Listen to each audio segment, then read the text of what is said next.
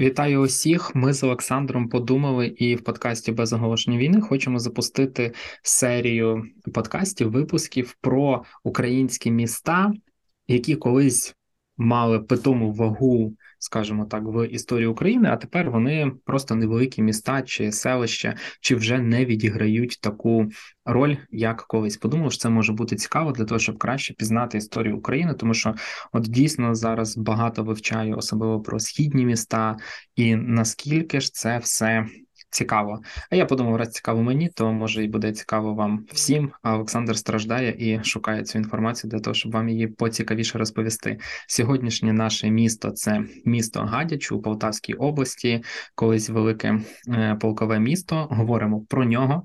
Перед цим я нагадаю про те, що у нас є Patreon. Дякую всім, хто підписується на нас. Дякую всім, хто нас підтримує. І ви можете нам також там писати і м, замовляти якісь теми, які вам цікаві було б. Ну або просто пишіть нам в інстаграм, в інші соцмережі. Будемо про все розповідати. А зараз згадаємо історію Гадяча.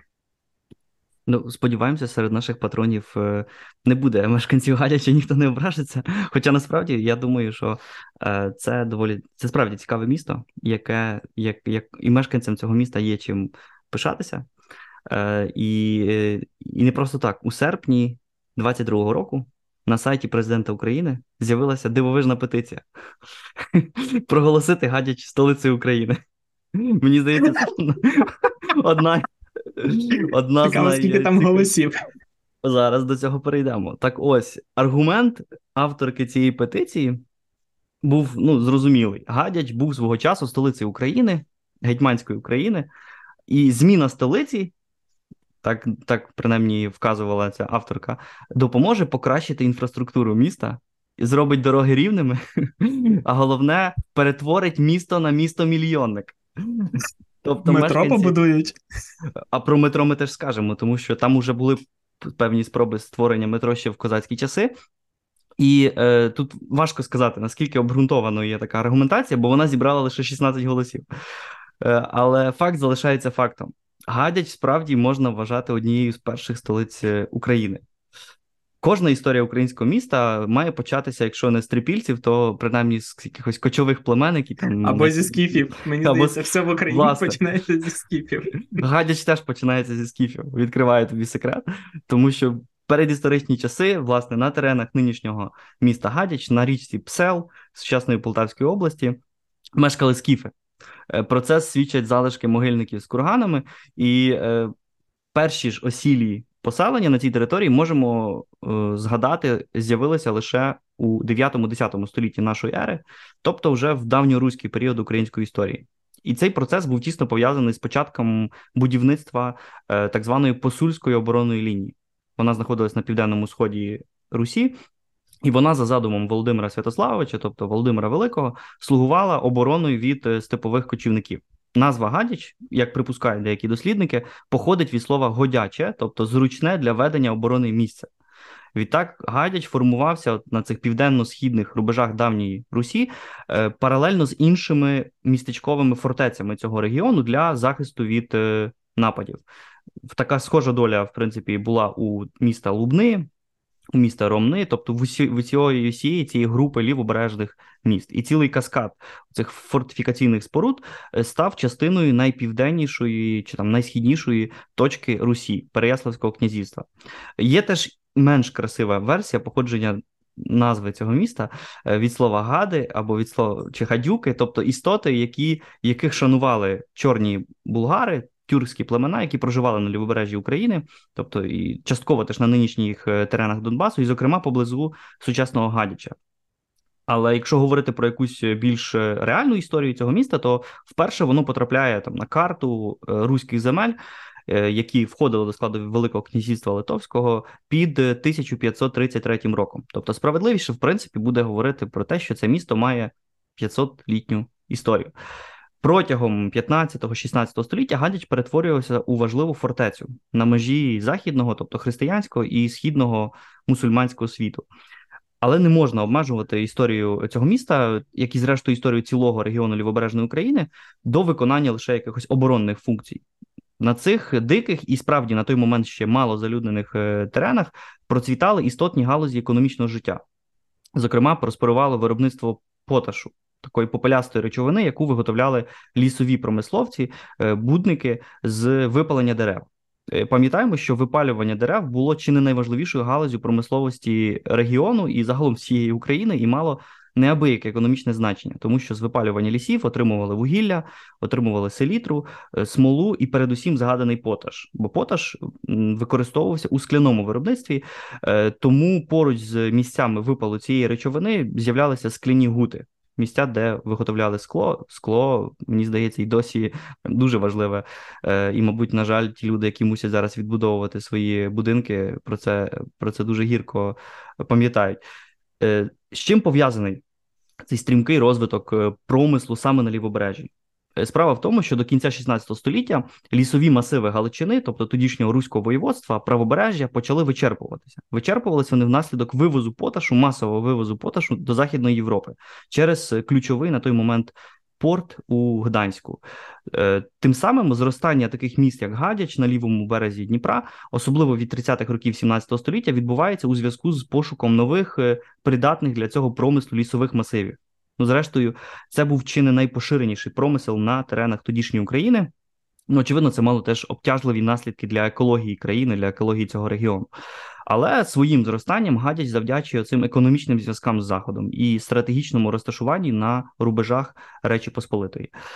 Приналежність до заходу визначало, як і в інших містах України, Магдебурзьке право, тобто право міського самоврядування, яке Гадяч отримав у 17 столітті. Ну не забуваємо, що східні межі західної цивілізації в принципі визначаються поширеністю міського права. Тобто найсхіднішою точкою експансії цієї практики була власне лівобережна Україна, е, якщо точніше, місто Полтава найсхіднішим містом з е, Магдебурзьким правом, і все, що далі на схід, можна сміливо записувати до Азії. Е, Магдебурзьке право не випадково є однією з таких головних рис християнської Європи, там демократичної Європи, е, тому що ніщо так не сприяє формуванню громадянської свідомості, гідності, економічного процвітання, як міське міцне міське самоврядування, і у цьому сенсі і тоді, і зараз Європа закінчується там, де закінчується самоврядування. Перш ніж Гадяч отримав це Магдебурзьке право і доєднався до такий спосіб, чи євроінтегрувався, він отримав статус міста. І сталося це у 1626 році, тобто разом з утворенням негродового, тобто такого, що обіймав лише терени навколо міста, гадяцького староства, певної адміністративної одиниці у складі тодішньої Речі Посполитої. І колонізація лівобережжя не випадково пришвидшується у перші десятиліття 17 століття, бо ж згадані вищі економічні мотиви тут сприяють е, тому, що шляхта Речі Посполитої у якості плати за несення військової служби випрошує у короля право на володіння цими багатими на ресурси регіонами. І сам Галіч знаходився під контролем Переяславського старости Лукаша Жулкевського, який після смерті е, віддає. Гадяч чи не він віддає, але Гадяч сам переходить до земельної імперії Конецпольських. Коронний гетьман Станіслав Конеспольський, дуже впливова на той момент людина, також впливова в цьому регіоні. І після його смерті у 1646 році Гадяч спробував відібрати інший представник великої земельної олігархії того часу, тобто володар сусідніх Лубен, де знаходилася його теж резиденція, Ярема Вишневецький, руський князь, е, дещо окатоличений, але насправді князь, передусім е, князь і передусім теж руський. Е, тоді конфлікти були насправді не менш гострі, ніж серед сучасних агропромислових королів України, бо йшлося про справді великі, великі інтереси. І поташ, і дерево, і, і, і так далі. Суттєва відмінність була лише одна тодішніх часів від нинішніх. Тоді великі магнати не мали часу і бажання займатися економічним освоєнням регіону, тому вони нерідко передавали право користування експлуатацію ресурсів в оренду меншим гравцям. Гадяч, зокрема, е, конець польський, передав в оренду своєму слузі. Частково за плату в готівку, тобто готівкою за злоті, частково, власне, самим поташем, який мав велику цінність. Але справжній політичний розквіт е, Гадяча і цілого прикордонного регіону Подніпров'я Лівобережжя пов'язаний з початком повстання Хмельницького у проти Речі Посполитої у 1648 році. Гадяч тоді став одним з семи полкових центрів. Які були утворені після перших успіхів козаків е, у 1649 році, Ведучи перемовини з московськими представниками про умови союзу Гетьманщини з Москвою, Хмельницький подбав, аби Гадяч перейшов у його особисту власність і в особисту власність його родини.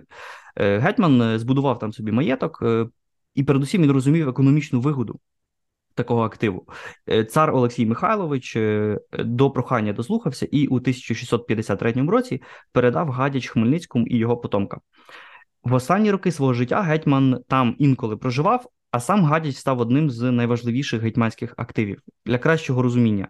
Е, гетьманські маєтки, які надавалися під булаву, тобто якби формальне підпорядкування е, гетьману як як правителю е, тодішньої козацької держави, е, вони розміщувалися в принципі в різних полках е, Гетьманщини і були чимось на зразок державних резиденцій посадовців.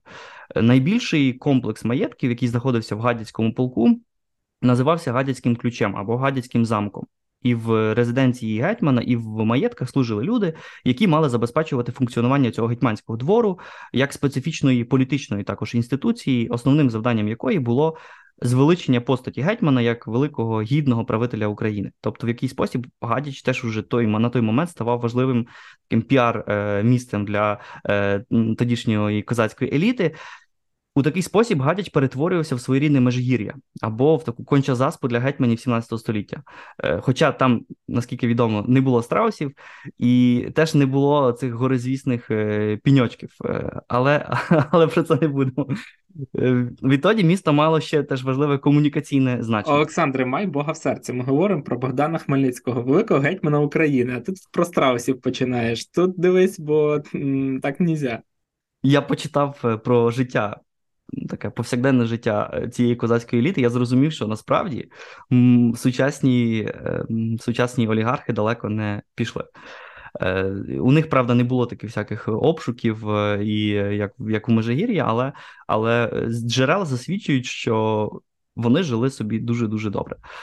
І насправді саме ж місто, яке власне належало гетьману, мало важливе комунікаційне значення тому що через нього пролягав один зі шляхів до московської держави, а це з часом мало велике значення, тому що Гетьманщина поступово стає все більш залежною від, е, від Москви.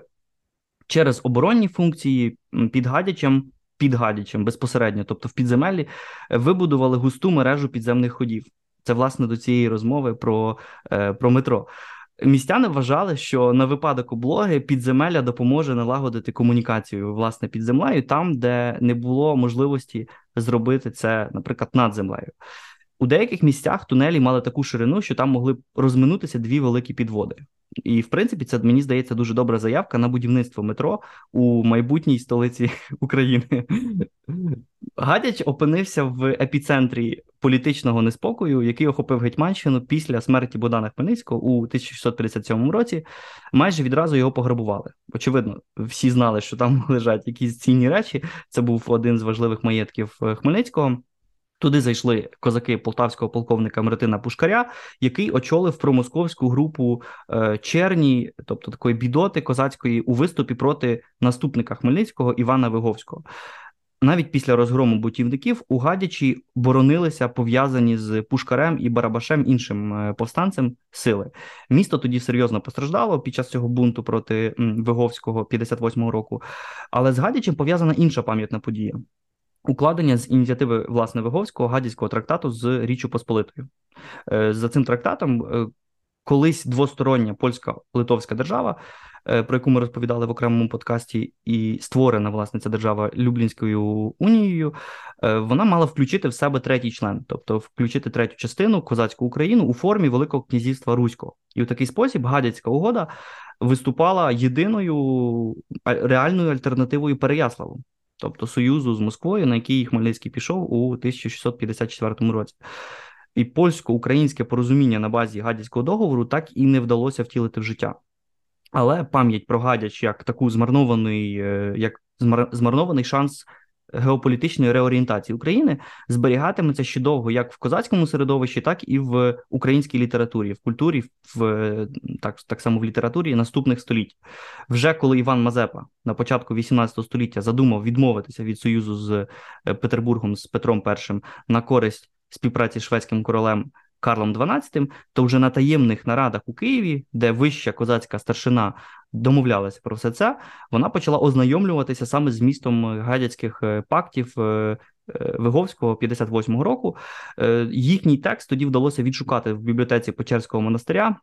Миргородському полковнику Данилу Апостолу, і відтак у Гадячі шукали політичного історичного обґрунтування, можна сказати, європейського майбутнього для України. Все-таки своєю резиденцією Гадяч обрав е, вперше власне наступник Виговського і ще одного ем, пізнішого гетьмана Юрія Хмельницького, сина Богдана Хмельницького, тобто гетьман Іван Брюховецький. Брюховецький це, напевно, найепатажніший серед усіх українських е, гетьманів 17 е, століття. За молодих літ він був у близькому оточенні Богдана Хмельницького. Він виховував його сина сина Юр, Юрія. На початку 60-х був, мабуть, одним з найпопулярніших народних лідерів Гетьманщини. І неабияку популярність е, запевняла йому майстерність популіста. Він був таким собі, як би з ким це його порівняти? Ляшко, мабуть.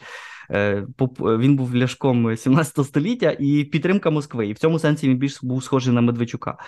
Тобто своє обрання на гетьманство у 1663 році він завдячує оспіваній в культурі Чорній Раді. Чорній раді у Ніжині, е, де йому вдалося переконати, а часом підкупити простолюдинів козацьку чернь, і та за нього проголосувала.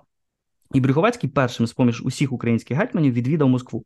Е, він отримав теж звання царського боярина, підписав ганебні московські статті, які е, серйозно обмежили права Гетьманщини, і за рівнем цієї ганебності перевершували, мабуть, і е, харківські угоди, і будь-що, що українці підписували з е, росіянами. Давай скажемо, хто не знає харківські газові угоди, коли ми ще до 42-го року Чорноморський флот залишили в Криму.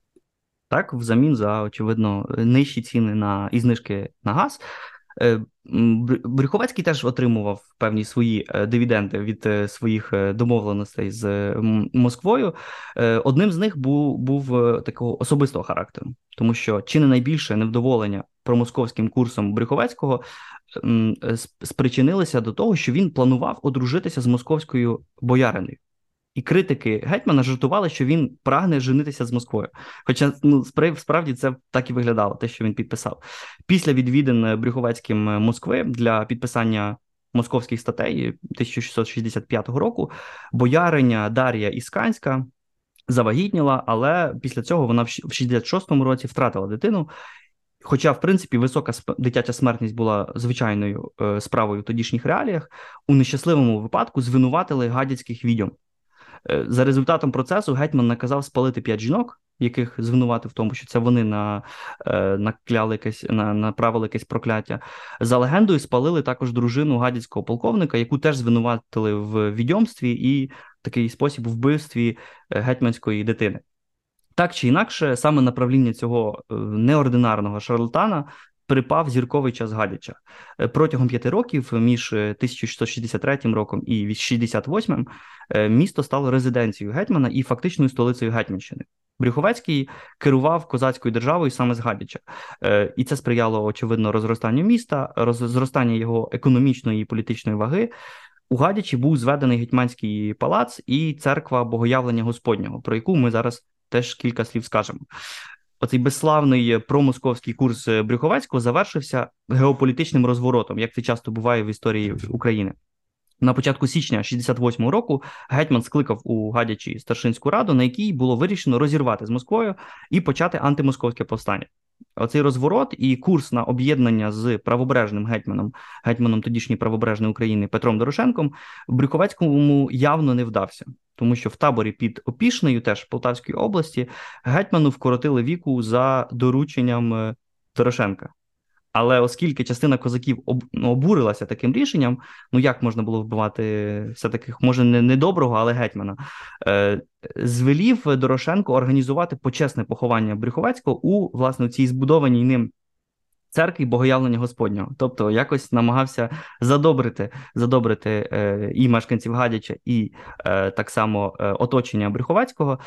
Але оця безславна загибель Брюховацького, Медведчука там чи Шляшка 17 століття дає чимало уроків е, політичної мудрості. Тобто, по-перше, мені здається, очевидною є тако, така відома відомі слова нашого класика, іншого нашого класика: кохайтеся, українці, та не з москалями.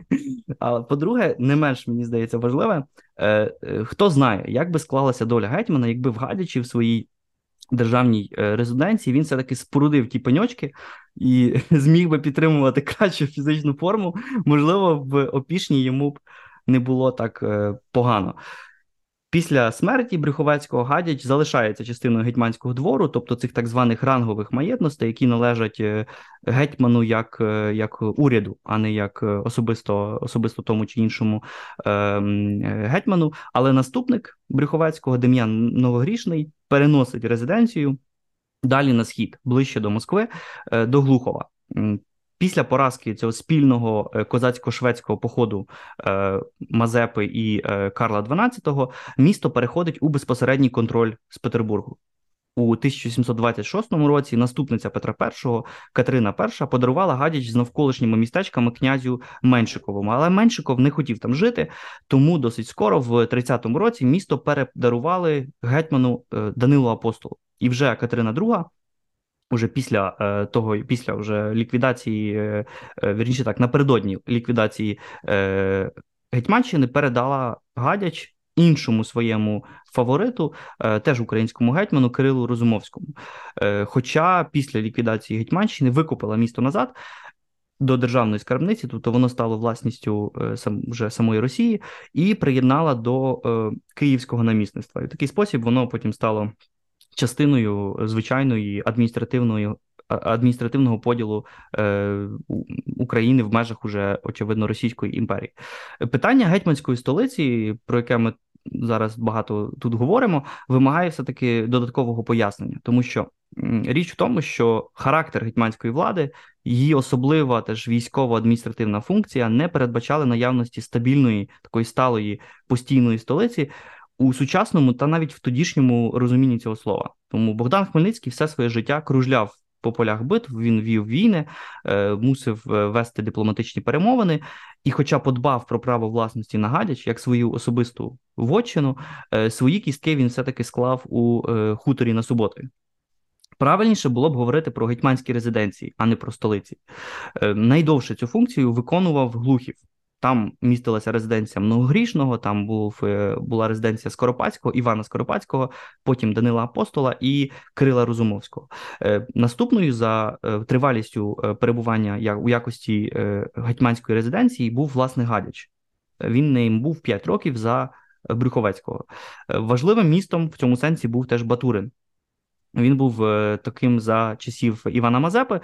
Особливість Гадяча полягала у тому, що це місто е, перебувало теж в особистому користуванні кількох гетьманів, вже згаданого Богдана Хмельницького, який випросив е, користування цим містом у е, Олексія Михайловича, Данила Апостола і власне Кирила Розумовського. Тому хтось каже. Найбільше серед козацьких резиденцій саме Гадяч заслуговує на статус гетьманської столиці, але ліквідація Гетьманщини і позбавлення полкового статусу протягом останніх десятиліть 18 століття істотно вплинуло на всі полкові міста лівобережжя. І Гадяч тут не був е, ніяким винятком. Місто втратило частину свого населення, е, прибутки пов'язані з виконанням адміністративних функцій, разом з обмеженням, постійним обмеженням автономії Гетьманщини протягом 18 століття посилювалася теж Ем, еміграція з Гадяча. Люди почали звідти виїздити. Виїздили вони в на правобережну Україну, яка тоді ще була частиною Речі Посполитої, і де було трошки більше свободи в порівнянні з е, тим, е, яка ситуація складалася в складі Російської імперії. Е, зрештою. Історія 19 століття і наступні, і теж 20 століття показала, що дещо більше пощастило в цьому регіоні лише Полтаві і Чернігову. То вони отримали певний управлінський статус, вони навіть збільшили територію е, свого впливу на рівні намісництва, губерній, генерал-губернаторства, різних одиниць адміністративних одиниць Російської імперії. А ось Гадяч поруч з такими козацькими полковими містами, як Лубни, як Миргород, Ніжин, Переяслав, вони залишилися провінційними повітовими містечками і вже ніколи насправді не відродили свого політичного впливу. Тут е, очевидно треба задатись питанням: чи є шанс на відновлення історичної справедливості? Тобто, чи можна сподіватися на будівництво гадяцького метро, перетворення міста в столицю України? Ем, Я все-таки не маю тут однозначної відповіді. А я б сказав, що ні, ну тому що як може бути столицею міста, яке належало Російській імперії, яка його купила? Ну, слухай, несерйозно. Ну, можна сказати, Київ теж належав е, Російській імперії. Ну, вона його не купляла і не ну, не купувала. Ні, не дарувала. Все, тому е, поки лишаємо Київ, а там, якщо колись-небудь розростеться Хмельницький, тоді ще е, поговоримо про можливості перенесення столиці. Але поки, поки залишаємо в Києві. Я сподіваюся, що вам дуже сподобався цей епізод. Мені було супер цікаво слухати. Я думаю, сьогодні ви також почули, крім Гадяча, багато інших міст, які ми. Про які ми обов'язково розповімо. Якщо вам сподобався цей епізод, залишайте нам якісь відгуки, і ми будемо більше робити таких епізодів про цікаві українські місця. Також можете підтримати нас на Патреоні. Нам це е, дуже приємно і показує, що вам цікавий наш подкаст. На цьому будемо прощатися. Щасти. Щасти.